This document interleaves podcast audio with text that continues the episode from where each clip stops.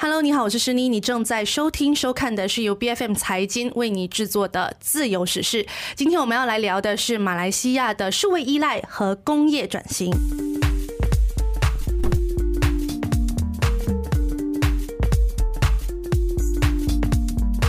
如果你有听过我们访问这个贸工部副部长刘振东的话，或者是你有注意到首相安华在今年八月推介的工业大蓝图，你就会知道马来西亚在未来的五年呢是非常看重这个数位经济的这个领域的。那刘振东在我们的节目里面胸怀大志的就说过啊，马来西亚要生产晶片而不是薯片。可是就目前的情况来看呢，马来西亚对于科技大国的数位依赖程度呢，其实是非常高的。所以如果我们真的要做到这个数位产业链的提升，让马来西亚在全球的市场中更具竞争力的话呢，这是一个很大的问题，也需要一套呃目标清晰的解决方案。今天的节目呢，我们很高兴可以邀请到德国波昂大学的国际安全战略研究中心的研究员陆燕琪来到现场，跟大家打了个招呼。好，大家好，呃，各位观众好，那个是我。人生第一次接受这个电台采访，不是第一次吧？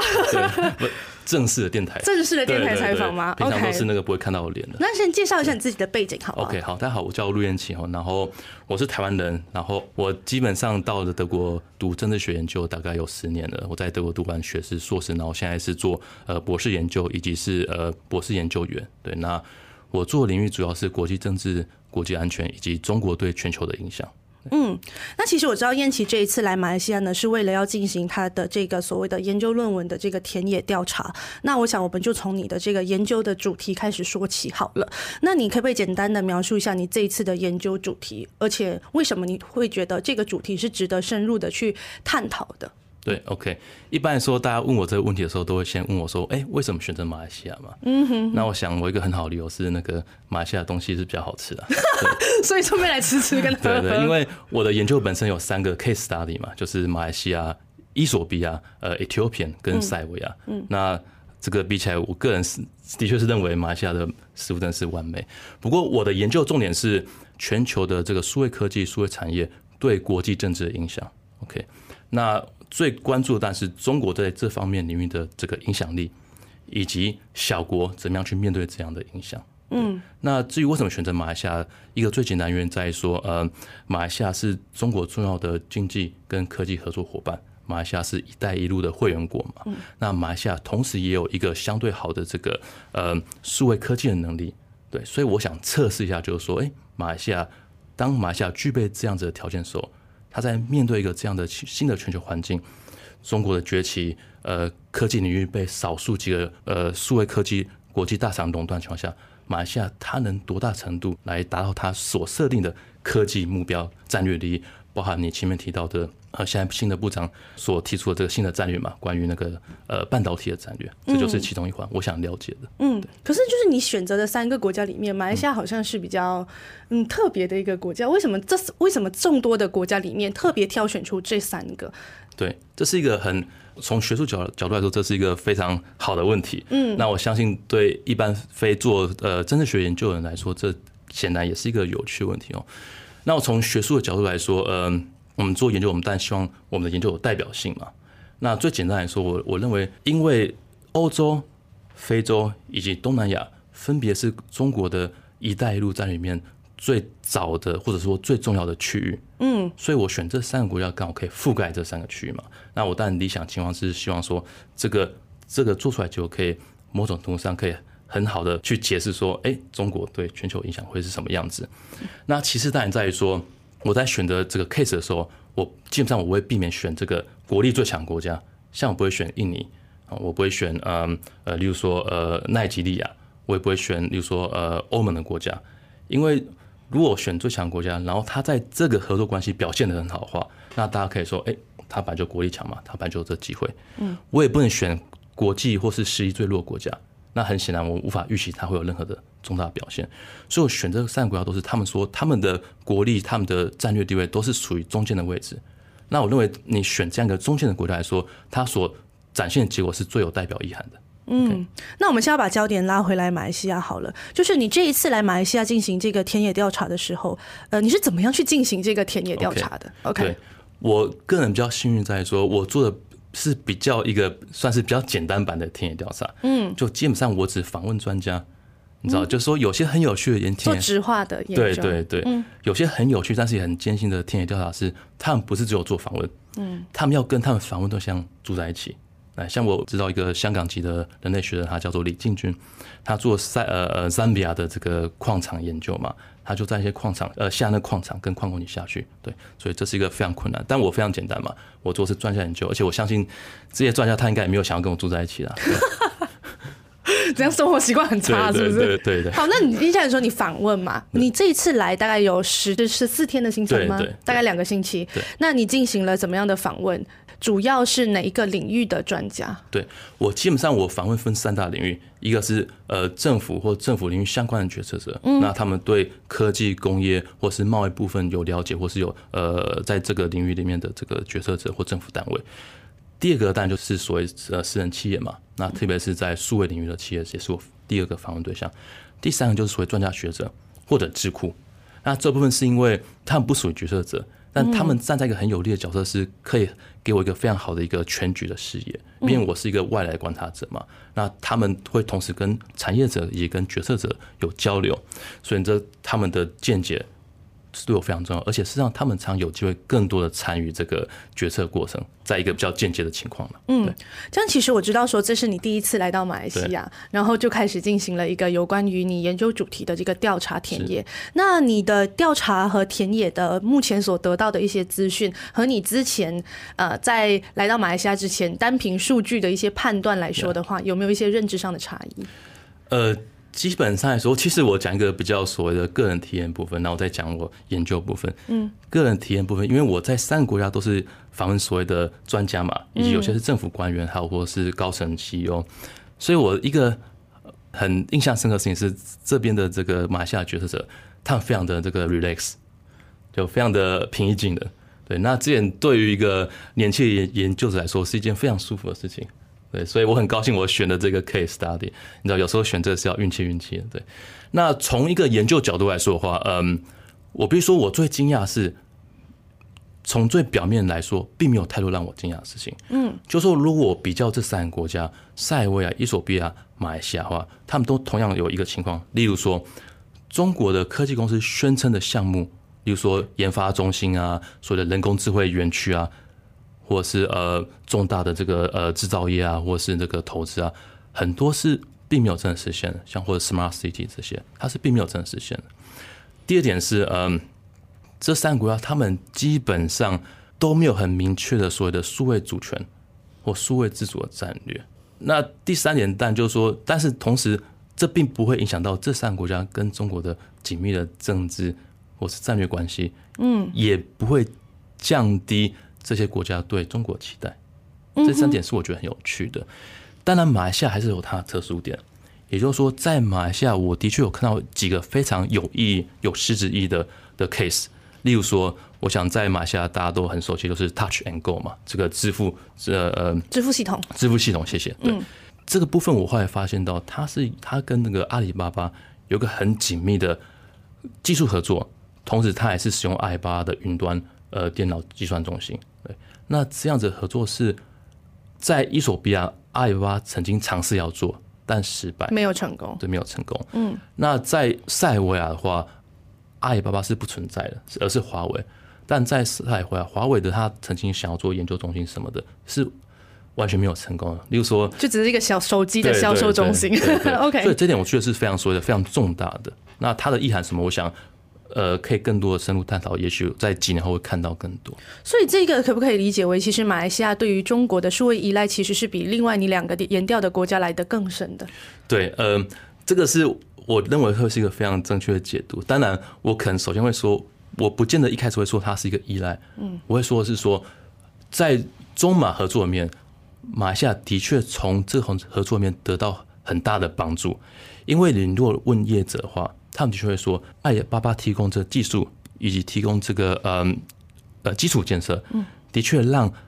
马来西亚的数位经济 e-commerce 有非常长足的发展，有非常巨大的发展，包含它带的新的管理概念、管理系统。所以，所以从这个数位经济成长部分，它首先是真的是马来西亚需要的。但是另外一方面呢，依赖部分就是说，我们需要需要看到它不同的这个呃复杂层面嘛，经济成长有帮助，呃，就业有帮助，或是对外贸易有帮助，呃，所谓的更好、更有效率的进行这个物流管理是有很大的帮助的，这是毫无疑问，这必须要承认，这符合马来西亚国家利益。但是另外一方面，我们要问的是，那科技部分呢？就说在这合作关系里面，马来西亚它是否呃有得到更多的科技自主权，还是就像你刚刚提到更多依赖？那这部分当然我现在不敢简单的回答，但很明显的，当如果你是使用阿里巴巴的云端运算系统、云端资料库这个基础建设的话。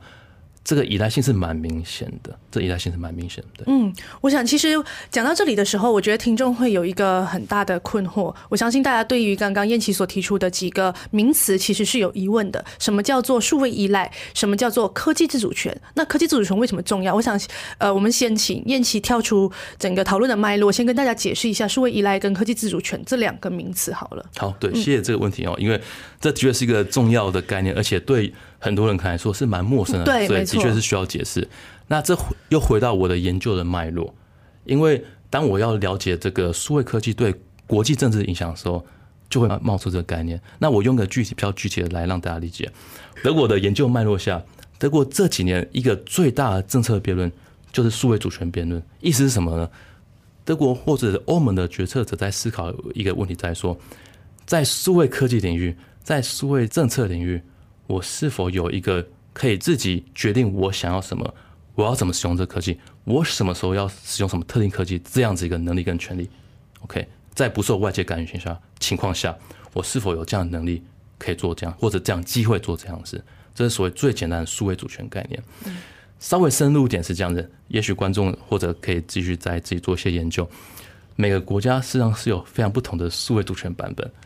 美国还是坚持所谓开放性。就美国是非常反对数位主权，他认为这是保护主义。OK，中国有他自己另外一套数位主权，而且中国大概是全世界第一个提出数位主权这个概念国家。他们在二零一五年的中国的这个叫做呃世界网络大会里面，就是中国的总书记习近平提出这个概念。那中国的数位主权概念非常简单，他意思就是说每个国家有权利选择自己所要的数位发展道路。他这边其实最强调是所谓数位治理的方式，就是说包含的所谓的网络的这个呃 censorship 这方面是那个中国非常强调，所以他很强调意识形态，每个国家可以用它特定的意识形态去管理网络，那这会涉及到科技。那欧盟处于一个比较中间的地位，就是说它当然是一个开放性民主国家，但同时它也理解到，在一个所谓的地缘政治、地缘政治或地缘经济这个竞争关系越来越激烈的时候，如果它没有能力去对科技进行更多的掌控、更多的管理，他对他国家安全是会有危机的。嗯，所以刚刚燕琪其实提出了一个很重要的解释，就是说，呃，科技主权对于每个不同的国家都有自己的解释，但是有一个重要的部分就是你怎么样对科技的能力进行掌握跟管理的部分嘛。那我们知道马来西亚其实像刚刚燕琪说的，因为有阿里巴巴的这个介入，其实让我们的这个 e-commerce。的这个系统很迅速的得到了一个发展，但是我们实际上有没有得到这项科技的掌握能力，会是一个问题。那我们知道，其实马来西亚在这个呃半导体或者是科技产业链里面，一直处于这个所谓的中末端的这个生产跟包装之类的东西。那我们有没有办法借助中国数位的发展投资？那让我们在这个科技产业链里面得到一定的地位提升，或者是得到一定的技术掌握呢？对，我想这个就是一个非常非常关键问题。嗯，不止对我作为研究者，也是对决策者。嗯，哎，这是一个非常非常一个关键问题，当然也对就是一国的公民啦，因为这涉及到整体国家这所谓的呃财富的累积嘛。那呃，我必须说。在现阶段，我没有办法给出一个很好答案。也许到我结束了博士任务，我都还没有办法给出一个很好答案。但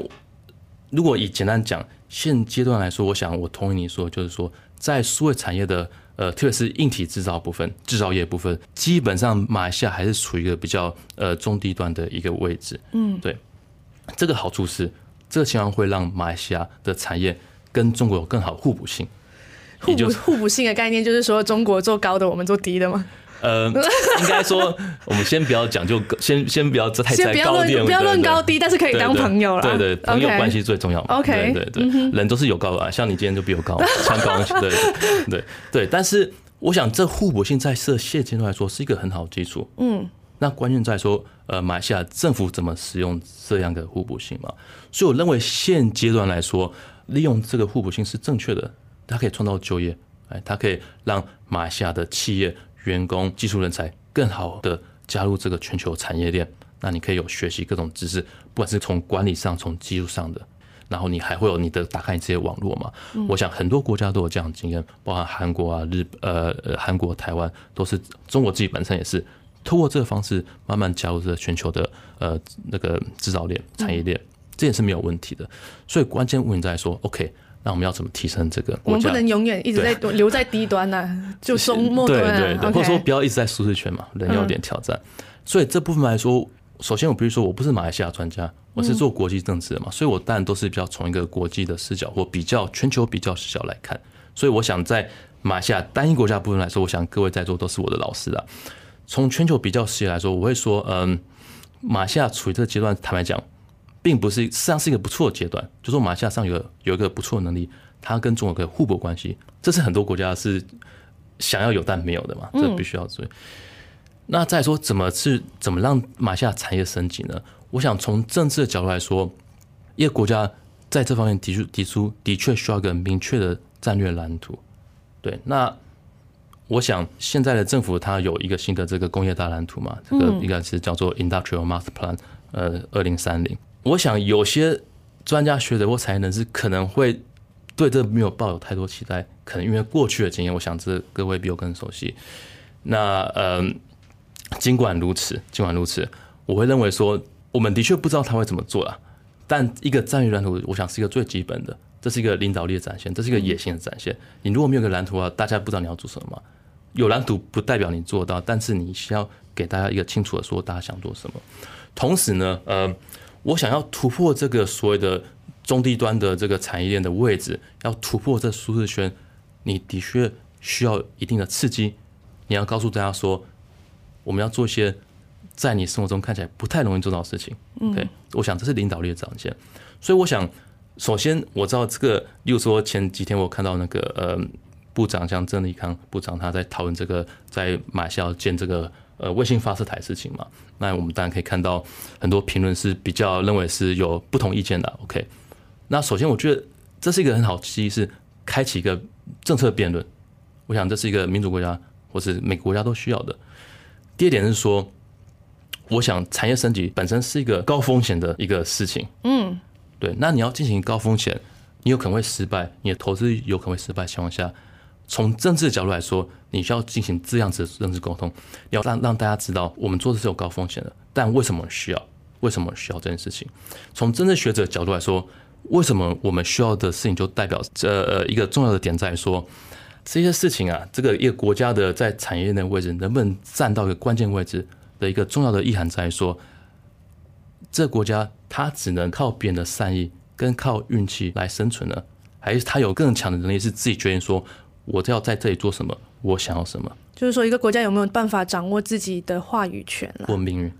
？OK，所以其实刚刚燕琪说了一个，呃，他用比较温柔的方式说了一件事情，就是说，其实马来西亚的呃领导人或者是领导层里面，其实我们对于科技转型这件事情是有规划的，至少我们是有展望，那我们也是有所谓的工业大蓝图，让我们可以预想，或者是说先把未来五年的一个呃想象先把它铺排出来。但是民间还有这个学者业界，好像对这件事情通常不太看好。那我们可能回望一下过去一九九六年，马哈迪就已经提出了这。一个多媒体超级走廊，但是我们其实并没有好好的落实这一个计划，那导致说，其实我们现在跟东盟国家比起来的话，不管是泰国、越南，当然新加坡就不用讲了，就是这个泰国、越南、印尼、菲律宾这些国家比起来，我们好像没有占有很大的优势。虽然我们很早就提出了所谓数位经济的这样的一个概念，我想这个是所有的领导阶层可能要再去想想的一件事情，是为什么我们呃总是提出了一个看似很有呃很高瞻远瞩，然后很有规。规划性的一个计划，可是到最后在实现的时候，呃，却没有好好的落实，那导致我们在这个燕琪有提到一个说法嘛，就是你在国际的这个整个地位当中，你就是不进则退，因为大家就会把你挤下去。那我想这是领导层要去思考的问题。不过我最后想要问燕琪一个问题，就是说，其实刚刚你有提到，我们呃在未来五年里面，其实马来西亚如果要呃进行这个所谓的数位转型，或者是数位产业的提升的话，其实我们是很有机会的，因为现在国际局势的关系。但是我相信，呃，有机会的同时，其实也存在了一定的风险。那马来西亚的不管是呃领导层还是业界，其实要注意哪一些风险的存在呢？啊，谢谢这个最后的提问哈，因为真的学者最喜欢谈就风险，对，我觉得我们的的这个宿命。就马来西亚风险管理要做好了。对对，那其实我必须首先必须说，我想至少对我一个外人来说，感受非常深，就是说我来到马来西亚，我觉得马来西亚是一个非常安全的国家。我说不是只有说在一般生活上，而是我可以感受到马来西亚没有太多外在的风险，大家不需要像我是台湾人嘛，所以我当然需要思考你一直很怕被战争。你现在又变成台湾人了，是不是？对对，现在变成台湾人，不是 OK 但马来西亚，我就我了解是目前不太需要，不太有这个战争的担忧嘛。第二点是台湾，我成长过程每年都有什么地震、台风、雨灾之类之类的。嗯，这个水灾可能有啦，OK，但是地震、台风这可能马来西亚就是相对也是好很多。所以说，我想马来西亚的国家的优势在说，马来西亚上是有一个非常安全的环境。嗯，问题在说，我们不稳定的是政治了。但我想做国际政治学来，我会提出两点，就是说，即使马来西亚内政再安稳，即使马来西亚天然地理环境再安全，可惜这个人是比较不可信的，人是比较稳定的，是所以国际政治环境中，这就不由马来西亚控制了。那我们目前有在未来会有两个大的一个一个挑战，一个就是中美关系会如何进展。对，那中美关系比较好的情况就是所谓的新冷战，都斗而不破之类的。那也许比较不理想，就是说会有一些比较激烈的冲突。嗯，那这可能会造成马来西亚需要选边站。问题在说，马来西亚是否有这个准备、有这个能力、有的计划，当要选边的时候要怎么选？哦，这是一个困难问题哦。因为呃，马来西亚现在的尝试是，它要同时拥有两个系统。我认为这是一个聪明的决策。问题在说，当你被迫要选边站的时候，你的成本可能会很高。但我并不是说现在马来西亚就要选边站了。但是，我想作为决策者、作为战略家，这是需要思考。第二点是南海的问题。那我想，我在猜，也许大家在平常上也不会太感受到南海这个是一个引爆点。虽然说大家可可能会意识到中国在南海有现在有比较多的行动，我就不称之为它是否是一个呃非常 aggressive 或是嗯合理的，这是另外一个讨论。嗯。那就是说，就我的了解，或者是很多马来西亚相关专家的的了解，马来西亚跟中国在南海的这个争议的点哦，它目前的解决方式是一个就是所谓的呃有默契，大家不说破，但并没有真的解决，没有制度化，所以这个理论理论上来说，马来西亚跟中国在南海是随时都可以有冲突的冲，随时都有可能会呃呃加剧。如果这事情发生的话，假设我并不是说它会发生，假设它发生的话，那在同时间，由于中马的经贸以及科技关系又更加的加强，所以意思就是说，当中马发生巨大冲突，但是马来西亚的经济科技高度依赖中国的时候，那这时候马来西亚怎么办？因为这时候中国有太多可以制裁马来西亚的工具了，所以并不是说这会发生，但是马来西亚决策者跟战略者、战略家他必须要思考这个问题。因为我们不能排除这个可能性嘛。我想作为真正学者，我们很重要一个工作就是说，其实不是达到最好的一个结果，而是避免最坏的情况。但我相信不是每个人都会同意这个这个样的观点的，但这是我我的观点。可是按所以按照燕琪的说法，就是说，如果我们没有准备好自己的一套呃风险应对措施的话，如果有一天呃马来西亚真的被迫要选边站，然后中国要制裁马来西亚的话，你的他选购就用不到。对，但是 有没有可能用不但到我？我我想下面会是一个解决方式啊，冰城下面呢、对，就是大家坐起来吃一碗面，可能就冲突会解决。这个很难讲嘛，对，也是要创解决政治问题，有时候需要创意。但是就像燕琪刚刚说的啦，就是风险方案，这是一件很重要的事情。所以呃，我觉得政策在不管大家在决定未来五年我们要怎么走的时候，我们可能也要为自己想个后路这件事情。好，我想今天燕琪给了大家很多一个全新的概念，包括说什么叫做数位依赖，我们为什么要有科技的自主权？那我相信这些概念其实是很多马来西亚人，呃，可能闻所未闻，今天也是第一次听到的。但是马来西亚一直以来大家在谈很多的问题，比如说我们的科技人才留不住，我们的人才都一直在外流的时候，其实我们要想的事情是，如果我们的国家没有办法进行这种所谓的数位产业链的提升，我们就没有办法创造更多高质量的工作机会。所以马来西亚的未来。来要怎么走？呃，领导阶层很重要，那民众也应该要给予这样一个科范围里面有更多的理解还有认知，那我们才有办法监督这个国家未来的走向。那今天很谢谢燕琪来这里跟我们分享他的研究，谢谢燕琪。好，今天的讨论就讨论到这里，感谢你的收听。自由时事是由 B F M 财经为你制作的节目，你可以在财经的官网 c i j n dot m y b f m dot m y 以及最新版本的 B F M A P P 收听到我们的节目。自由时事，自由的聊时事，让你。做出正确的决策。